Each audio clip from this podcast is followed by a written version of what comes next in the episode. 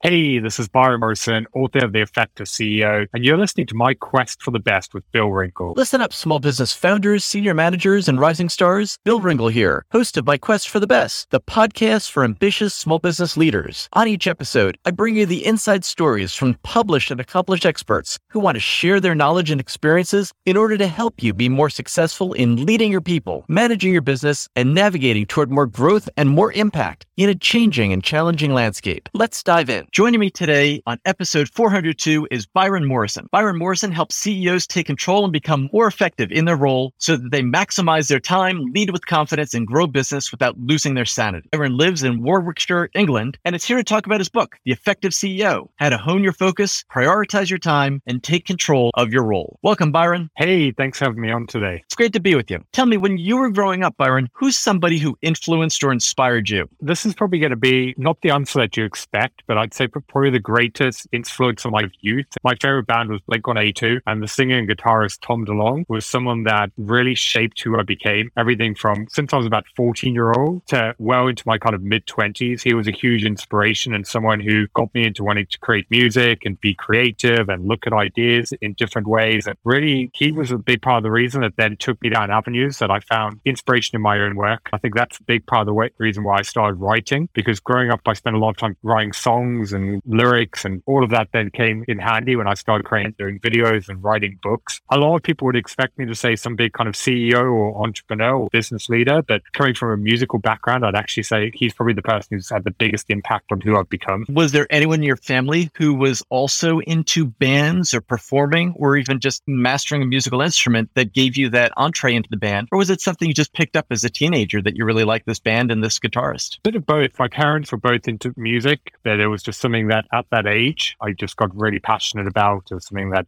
was a big interest of mine and spent a lot of time going to shows. I was very fortunate that my dad was really supportive in that. He'd spend far too much time driving me around to different concerts and taking me to see different bands and really encouraging that. I've got him to thank a lot as well for just kind of nurturing and kind of pushing me on that. What was a particular idea other than being creative and believing in your own creativity that you could write songs and lyrics based upon what Tom DeLonge was doing. What were some activities or characteristics that you also adopted because he had an influence on you at that age? I think a lot of it was just seeing the world in a different light. I'd say the majority of people are stuck in a mold of the way that life has to be. It's that whole thing of kind of grow up, get a job, go to work, pay your bills, and accept that's the way that life has to be. And kind of growing up in that music scene, it was very much kind of pushing the boundaries of wanting to be different, wanting to find find a different style of life and kind of way of thing. That's something that to this day in running and building a business, I find myself and a lot of entrepreneurs, it's a key trait and characteristic they have because you don't want to be shackled to the nine to five. You want to have freedom. You want to do something on your terms. You want to be creative and change the world. It's having that belief that actually more is possible and really pushing the boundaries of what other people accept the way that things have to be. So true. When you follow someone who's a successful guitarist, musician, someone in a band, and you see that they attract all these people to their concerts and buy their albums, you see that there's proof that you really can chart your own course. Is that something you remember thinking? Yes, I can do this. If they're doing it, I can do it. 100%. I think that's the mentality that's really served me in business as well. A lot of people I find become their own worst enemy. They've got a big vision and dream of what they want to do, but they talk themselves out of it. Oh, I'm not going to make it happen. I've just always had this belief that if I put my mind to it, I'll find a way. And that's not ignorance or the amount of failures and mistakes and things I've had along the way have been been more than I can count. It's just because having that drive of we'll figure it out. And that also plays into why I love working with a lot of the people I work with because it's just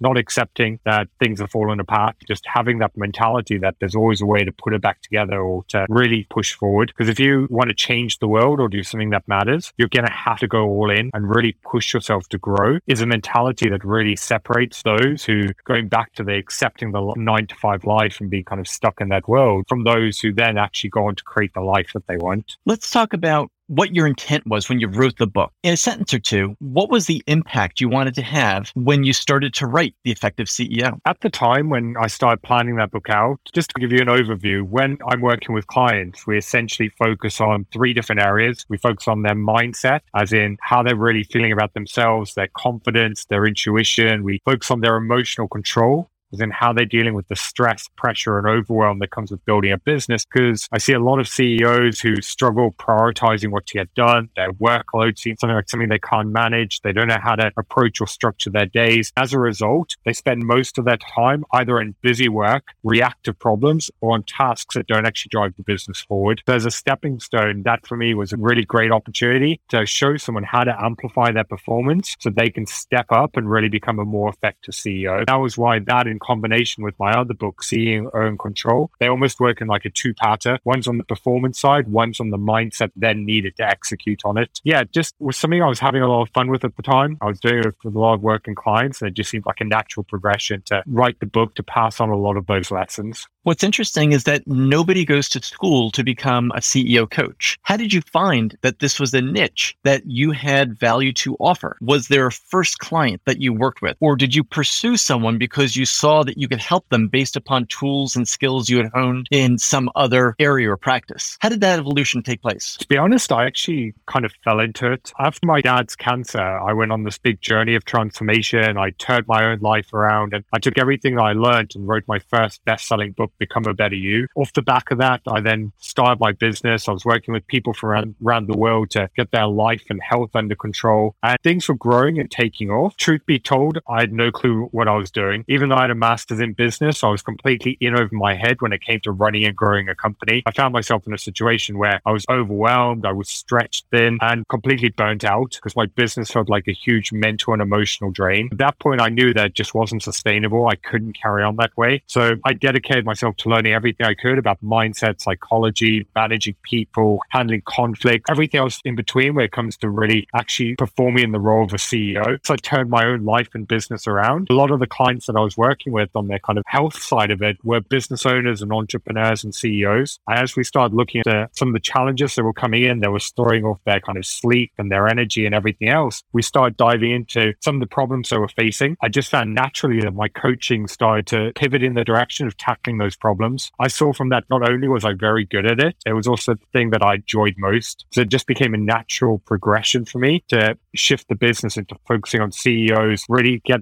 under control the challenges that I when I was struggling on my own was a natural so. If, if, if, I think about this, what I imagine is that you took a look around and said, I'm going to now start focusing on CEOs because it looks like I've fallen into it, having worked with people who are business leaders and senior managers and CEOs. And now I'm going to start messaging. I'm going to start attracting. I'm going to start prospecting for them. What was the first time since you changed focus for reaching out to CEOs? Who was the first one you worked with? And what were they struggling with that really responded to what you were putting out? One of the first people that comes to mind was a guy guy who was actually initially starting with some of my older coaching, what we were doing, and we started transitioning it. He was actually a client based in the UK called Matthew. He was running a small advertising agency. He had a team of about 15 people, and he was just having a lot of problems with staff not getting on board. They weren't following through. He didn't know how to effectively delegate. And because of it, he was just completely burnt out trying to do everything on his own. We really needed to start putting processes in place to hand things off, to start trusting people around him, to start giving him the confidence to let go and start actually trusting his team to step up. He's one of the first people that comes to mind. But throughout that period, there were so many kind of entrepreneurs that I worked with along the way. It's difficult, to be honest, to kind of hone it in on one person. That was my turning point because it was something that essentially happened over a three year period where we started adapting things. Understandable.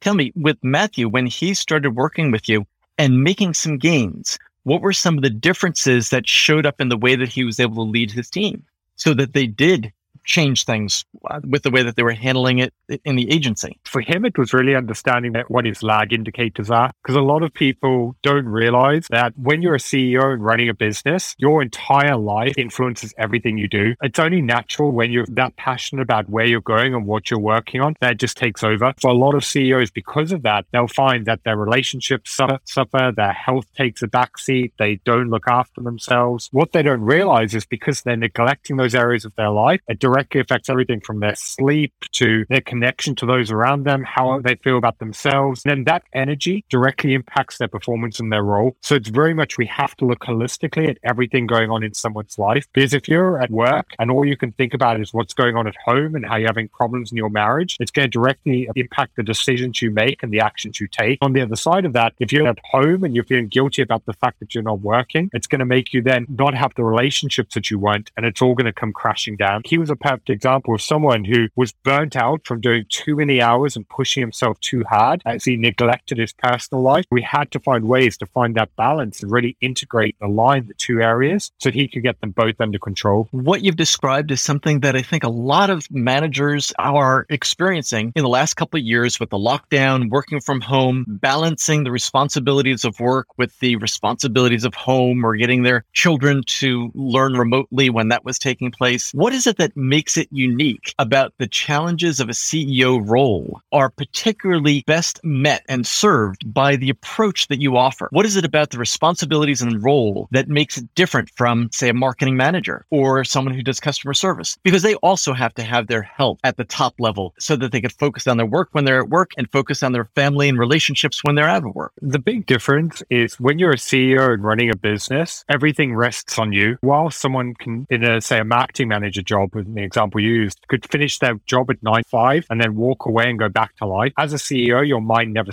switches off. You're always thinking about problems or fires or things that need to get done. And that workload is never ending. There's always going to be more that you could be doing. This is why I find a lot of CEOs will end up working 60, 70, 80 hour weeks and they'll still feel like they're not doing enough because there's more things they need to get done. This is why we really have to put the right boundaries and processes in place to get someone to break that cycle. If someone listening this right now is struggling with this, the best advice I could give you is to stop relying on traditional approaches to finding work life balance because they just don't work. How many times have you said to yourself, Oh, I'm going to make it to the gym later, or I'm going to take some time off for date night? Then your day gets away from you, and today turns into tomorrow, then the next day. It's just this never ending cycle. That's why the way I talk about in the book about approaching it is we turn it on a time for exercise, time with your family, time for hobbies, whatever that may be. We schedule those first. We start building your life around the things that actually matter. Then we start actually building them in your schedule in a way that you do them the same as you would as a meeting with your most important client. That unless the building's on fire, you wouldn't cancel it. This goes back to some of the key principles of the book of really figuring out your energy and how you structure your days is in alignment with everything else. Let's say you have date night with your wife tonight. If you schedule a board meeting right before that has a tendency to run over, you're just setting yourself up to fail. That's why you need to take that step back and really think about, okay, these are the things are important to you. What do you then build around that? When you're setting up your day, how do you put up in a way that it's structured around your energy and your state of flow? Because if you're just the same example of, let's say you have a really intense board meeting, if you then schedule straight after that, you're going to work on a really detailed report. Mentally, you're going to be fried. Your bandwidth isn't going to be there and it's going to have diminishing returns where something that could take 20 minutes takes two hours. If you want to be an effective CEO, you have to start approaching this in a way where you're thinking at a higher level, where you're taking a step back and be really figuring out where's your energy at best use? Where are you in a state of flow? What are the things that are actually important to you? And how do you then build everything around that? I think that for myself and others who are listening to this,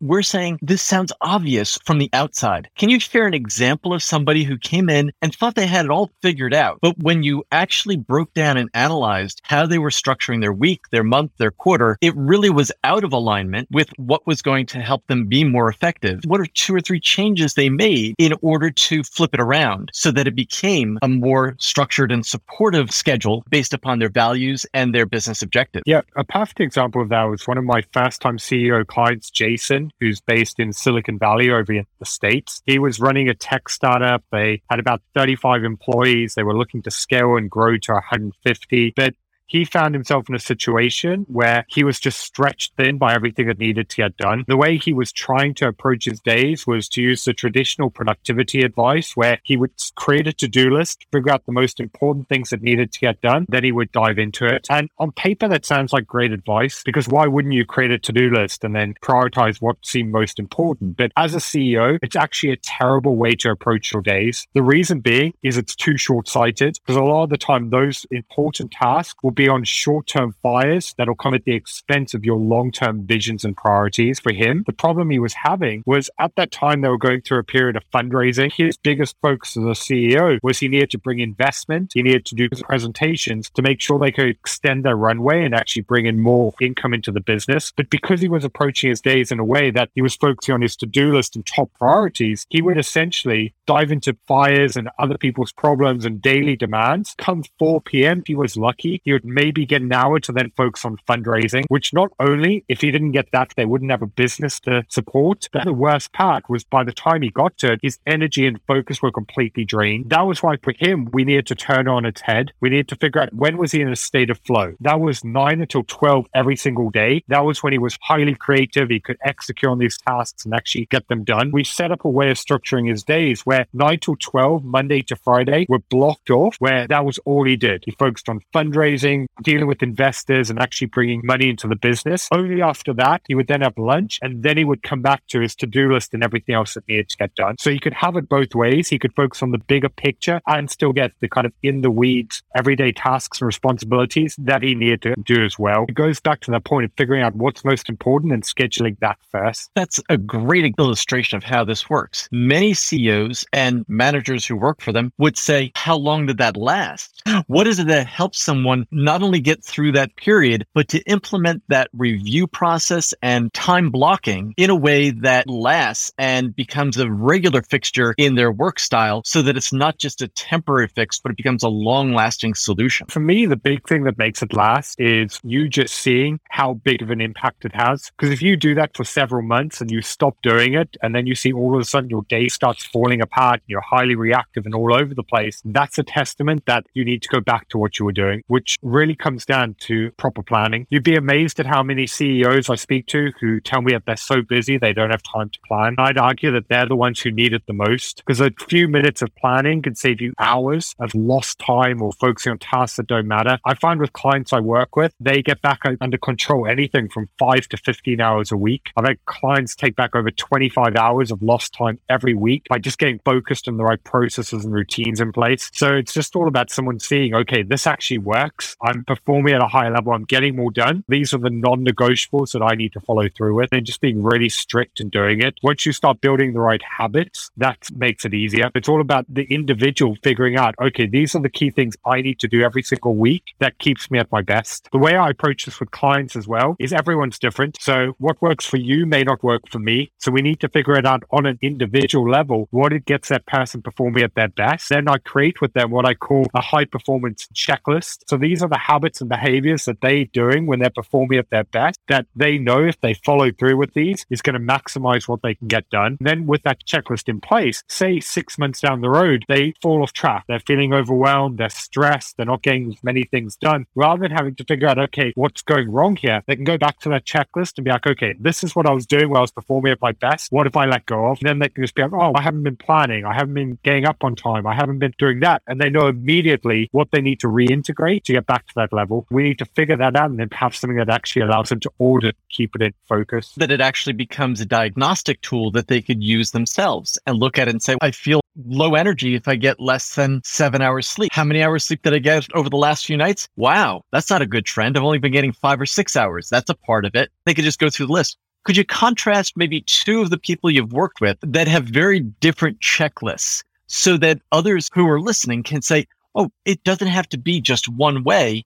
Here's an example of one entrepreneur. Here's an example of another CEO, and they have very different items on their checklists. I've got a guy at the moment who is growing a tech firm, kind of a SaaS business in Israel. And for him, he is actually getting into a point where he's working on different time zones. So their team's expanding, but also he himself is actually having to operate at a point where he's only starting his day at 1 p.m. because he's trying to work on American time zone in the past, he was feeling really guilty of the fact that he wasn't getting up at 6 a.m. and joining the 5 a.m. club. He was just feeling really guilty about that. He's now had to pivot and adjust and set new expectations for himself for the point that he can come to terms with dying his day at 1 p.m. is okay because he's not finishing work till 2 a.m. because of the different time zones. Whereas a different client, one of my guys called Jason, he's at a point where he can get up at 5 a.m. because for him, his kids wake up at 7. He knows by getting up at 5, he can then follow through with kind of his his morning meditation. He can ease into his day. He can take some time for himself because past 7 a.m., everyone's demanding things from him, whether it's his team, his family, everything else. He doesn't have time for himself. His checklist is okay, two hours from five to seven is the time that he eases into his day. He plans what needs to get done. He takes things slow because that keeps him calm and grounded. That's why when I say what works for one person may not work for another, because it depends very much what time zone are your team on. If you're working in a global business with people from around the world, maybe you need to integrate meetings across kind of different regions. It can be very difficult. I find this is where a lot of people get in their own way because they try and compare themselves to someone else. And they're like, oh, that person's doing this. If I can't follow the same process, I'm failing. No, you need to figure out what works for you because there's thousands of ways you can approach it. And it's all about figuring, okay, what makes you feel good? What gets the most out of your performance? And what can you actually stick to? Because the best plan on paper is meaningless if you can't follow through with it long term. I completely agree with that. The example is really strong. Entrepreneurs have this realization as they're in the CEO role, and it's never just one realization that helps make the breakthrough. It's really a journey or an evolution. I know that you use that language in your book and in the work that you do with the CEOs and business leaders who come to you.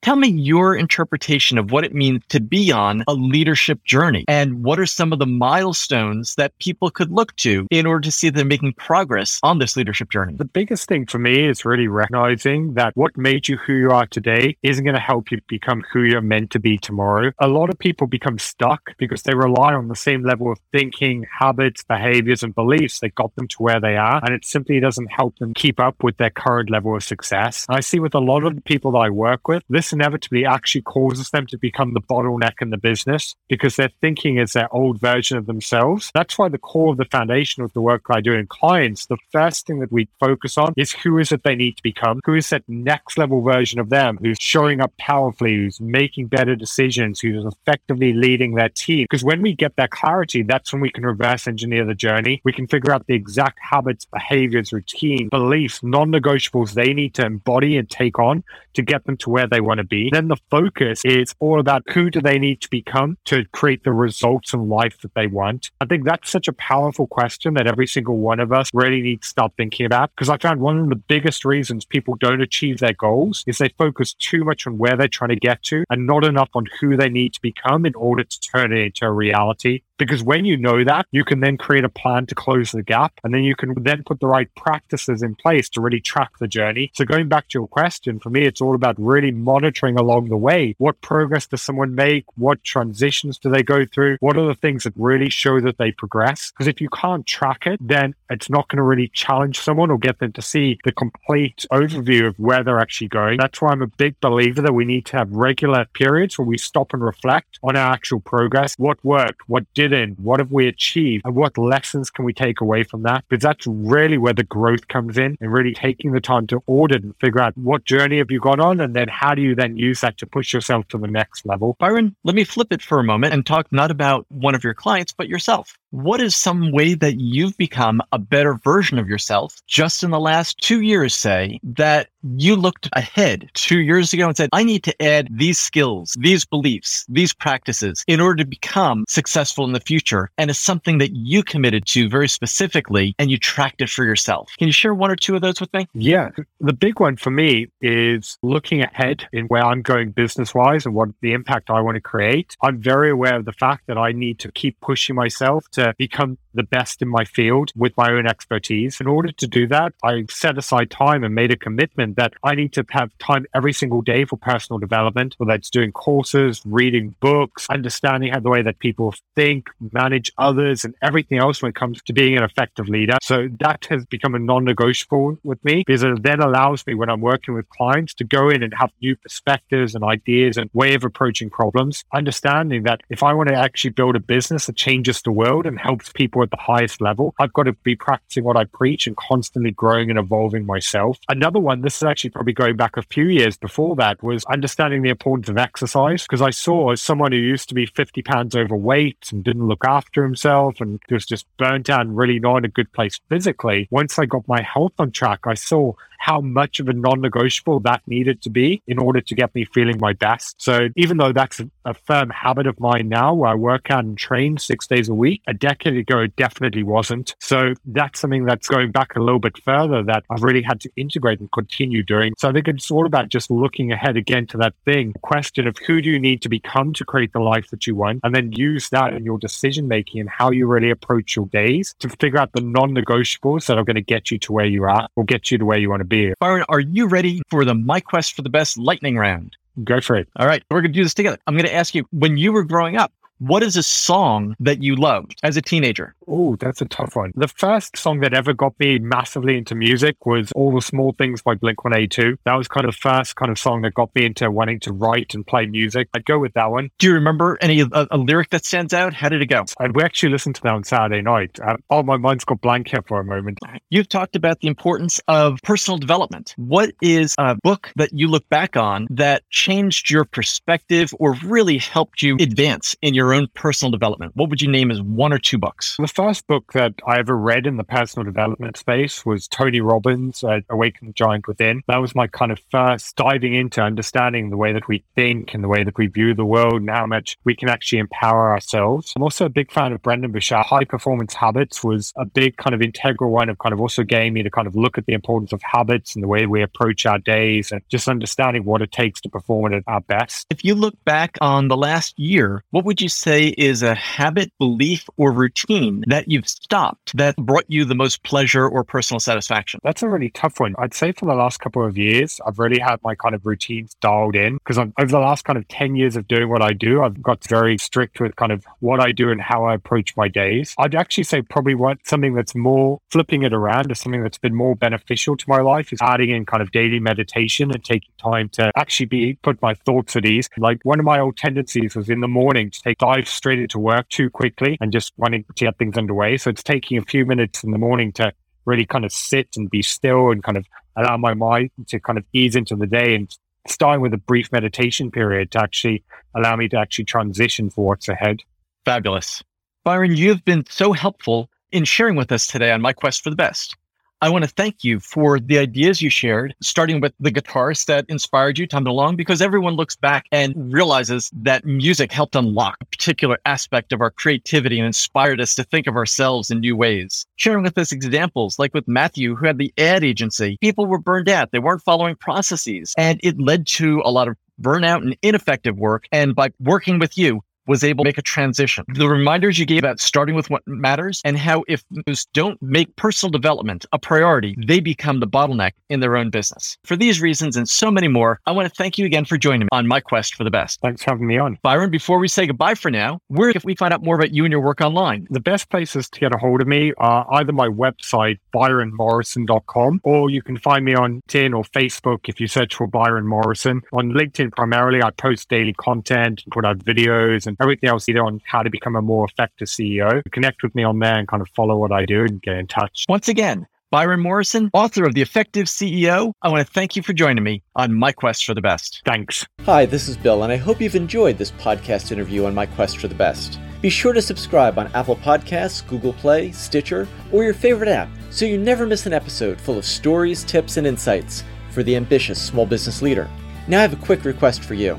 Please go to Apple Podcasts and iTunes and give us a rating and review. My team and I really appreciate the feedback, and we read every comment to find out what you enjoy and what you want as we develop new content, course materials, and a few surprises that we have in store for you. When you rate and review My Quest for the Best, you help other small business leaders find us, subscribe to the podcast, and join the community. You can get the Insiders e newsletter for small business leaders by going to myquestforthebest.com. We have chosen a challenging path to make a living and make a difference in the world, and I believe it's important to share top notch resources with each other, which is why you'll find new episodes from top thought leaders and small business experts on My Quest for the Best each week. Thanks for listening and being part of the community. See you on the next episode.